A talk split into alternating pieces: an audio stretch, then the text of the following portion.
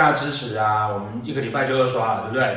而且那个有些朋友留言说买不到哦，买不到那个，我们已经跟出版社讲了，叫赶快补书吧，现在应该都会有了，哦，现在应该都会有了。那呃，感谢大家的支持，让我们一直在排行榜内，然后希望看看你们那个冲到三刷这样子，那这本书应该就是非常好，卖的算很好的书了，呃。会得到大家这么大的回响哈，主要就是因为我们一直把紫微斗数这个事情呢，当成说要变成是你每一个人呢必备的一个工具，而不是命理师会的事情，好，而是你自己就要会了，好，为什么？因为我们是不是常讲说，所谓的命理呢，其实就是人跟环境的关系，那人就是你自己嘛，那我们了解了自己跟环境的关系之后呢，呃，我们就可以帮自己呃的人生找到一条比较好的路。那为什么这种东西最好是每个人都要会？嗯，就好像你可能会想要会游泳，然后会做菜，哦然后可能想要会唱歌，那你不见得想要变成米其林的主厨，不见得要变成奥运的游泳选手。但是如果会游泳，你可以比别人更享受一些生活。碰到有问题，呃，碰到玩水有问题的时候呢，你可以保护你自己。或做菜呢，也是一样。所以我们一直用这样子的角度呢，再去推广紫微斗数啊。那为什么选择紫微斗数？因为呢，紫微斗数啊，它是比较晚期哈，然后集大成的一个术数。所以你看它那个命盘哦，那命盘像这样子，十二格哦，十二格，那呃，十二个格子很像我们只要查了表格哦，就可以知道它的状况啊。快要到过年了，每个人呢，好。都会想要知道说啊，我明年运势是什么样子啊？因此呢，嗯，过年前啊，很多在书店里面，好像老师的书就跟很多更有名的老师哦，老师算是比较没有知名度的啦。哦，那跟许多更有名的老师呢，他们都会写了很多啊农民历啦，然后写了很多呃呃，不管是星象啦，或者是那个有其他的紫微斗数的，会告诉你说明年的运势会是什么样子，然后属猴的明年会怎么样。然后那个属鸡的明天会怎么样？哦，太阳座的明天会怎么样？然后那个巨巨蟹座的明天会怎么样？这样子。但是呢，用这样子的方式去去论断的时候啊，是不是大家有时候会觉得它的几率还是不够精准，对不对？因为比如说巨蟹座，这么多人巨蟹座，啊，紫微攻略呢，它其实会有这样子的功能。哈，在紫微攻略的第五章里面，我们就教了大家一个很简单的方法。怎么样可以啊？利用这本紫微攻略，每年你就帮你自己看，我明年哪个月最倒霉？好，那我们今天呢，来用一个短短的时间来介绍一下紫微攻略里面第五章讲的这个流年流月的算法。好，年流月的算法。好，那呃，当我们自己呢，用我们自己的那个生日把在手机上把命盘排出来之后，好，哎，那个排命盘，排命盘。手机的 app 都可以下载免费的排命盘软体，啊，如果没有的话呢，在学会的那个呃粉丝团里面啊，或 YouTube 上面，我们有排命盘软体的那个 QR code，可以把它刷下来。啊，排了命盘之后呢，你有你自己命盘，啊，有你的自己命盘。那有你自己命盘之后呢，我们就可以来看，啊，譬如说啊，流年，啊，在讲流年的时候呢，啊，只要听到“流”的这个字，啊，基本上啊，就是大家都在走那个年份。大家都要走那个年份，所以呢，像今年二零一八年，一八年的流年呢，哦，六零八年呢是戊戌年，戊戌年，好，戊戌年，那戌是不是在这个位置？戌在这个位置，哦，所以这一年呢就是二零一八年，好，那明年呢？哦，明年是己亥年，好，那己在这个位置，呃，亥在这个位置，所以这个位置是二零一九年在这边。哦，二零一九年在这边，好，所以这边是明年的流年，好，明年的流年，好，那明年的流年呢，走起，好，走起，然后有买书的同学就知道说啊，走起的时候哈，这边会有一个流年的擎羊，好，这边有个流年的擎羊，好，这边加上就有个流年的陀螺，好，会有流年的陀螺，好，那书上会告诉你说啊，譬如说。你的大限命宫在哪边？哦，你的大限命宫在哪边？哦，比如说我的大限命宫如果在这边，好，然后呢，我这边呢刚好走戊的话，对不对？所以呢，我就会有一只大羊在这里，然后这边有个大陀，哦，好，那有流羊，有大羊，有流驼，有大驼，好，这依照你自己的命盘，然后依照书上就会告诉你说，这几个羊陀会放在什么位置。那如果说呢，刚好啊，好，举例我刚好我的火星在这边，哦，然后刚好我的零星在这边，好，那可能刚好呢，我的那个啊，我是乙年生，啊，比如说我是乙年生，那我刚好会有只本命的羊在这里，然后会有只本命的陀螺在这边，啊，那如果是这样子的情况之下呢？我们就会知道说啊，我明年哦，明年流年在这里，对不对？明年在这边，哦，那依照书上告诉你说，四煞跟气这三这五个加在一起，三方四正之内呢，超过三个以上，那算是比较倒霉的。所以我就会知道说，我明年呢要比较注意的什么？你看这边有大陀，有大羊，呃，有大陀有本命的羊，有一颗铃星，哦，这样是不是有三个，对不对？所以呢。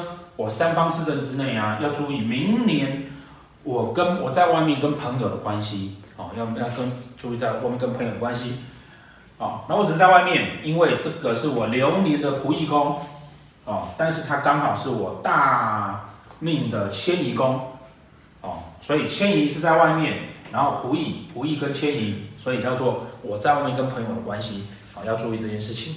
那再来是什么？怎么算月跟日？哦，怎么算月跟日？哦，算月跟日呢的算法是啊，这个位置，哦，寅的这个位置，寅的这个位置呢，你要先看你自己命盘上面这个位置是什么宫位。如果你的这个位置寅，它是夫妻宫，哦，它是夫妻宫，哦，或者它是官禄宫，或者它是田宅宫，哦，不管它是哪一个宫位，你要先去找它是你本盘的哪一个宫位。哦，如果它是夫妻宫，那我们就找流年的夫妻宫。哦，流年分，我们的流年命宫在这边嘛。那流年夫妻宫呢？命宫、兄弟宫、夫妻宫，所以流年夫妻宫在这里。流年夫妻宫在这边。好，那这个位置呢是什么宫位？你就找你流年的这个宫位。好，这个宫位呢就会是你那一年的农历一月。好，所以呢，如果说你这边是夫妻宫，本命盘上这边是夫妻宫，你就去找流年的夫妻宫，那那边就会是一月，那边就是农历一月。好那这个位置呢，就是农历一月的命宫，农历一月的命宫，那农历一月命宫，好，那如果以农历一月的命宫在这边来看这张盘的话，哦，它一月要注意什么事情呢？这是如果这是一月的命宫，那这个就是一月的疾厄宫，哦，命宫夫父母呃父母宫，然后这边是疾厄宫，所以它是不是一月的疾厄宫有问题，对不对？哦，一月疾厄宫有问题，然后它刚好它是一月的，一月的疾厄，一月的疾厄，然后刚好是年的交友，年的不易，哦，好，年的不易，对，然后刚好是大限命宫，哦，这十年大限命宫的迁移。身体、朋友、外出，啊，这看起来是不是告诉你说啊，农历一月的时候啊，不要跟朋友出去玩，否则身体可能会不舒服，会感冒或者会受伤。所以为什么我这个十年在今年的时候，那十年的迁移，在今年的时候呢，会跟朋友有关系？然后呢，这件事情呢会发生在我的身体上面，极恶。